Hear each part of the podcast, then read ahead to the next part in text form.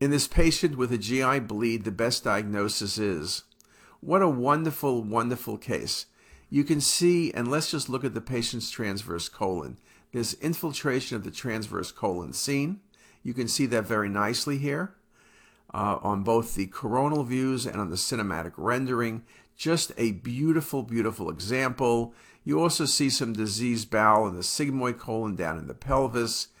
The um, lymphoma, I guess you could think about lymphoma, but it's a pretty long area of involvement. And in the cinematic, there's lots of infiltration and ulceration.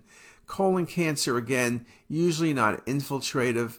C. diff colitis can involve long areas of bowel, but the wall thickening usually is more of a accordion type appearance. The most likely diagnosis here is ulcerative colitis, diffuse infiltration of the colon, multiple areas involvement, and multiple ulcerations. A beautiful example of ulcerative colitis.